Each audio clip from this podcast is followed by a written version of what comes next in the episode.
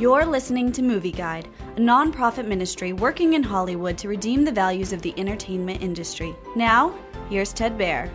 Silver Linings, the 12th season finale of CBS's Blue Bloods, one of the best programs ever, is another intense, superb drama about a family bringing justice to New York City.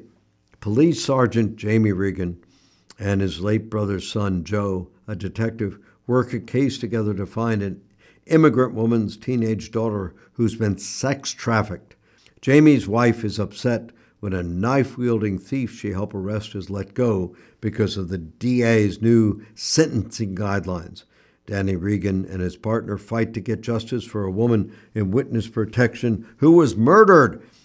The police commissioner, Frank Reagan, and his daughter, Erin, criticize the DA's new guidelines, which clearly puts citizens and police in danger. Blue Blood Silver Linings is exciting, heartfelt, and uplifting. It has strong Christian, moral, patriotic, conservative worldview. It promotes faith in Jesus, prayer, thankfulness, courage, justice, and the rule of law.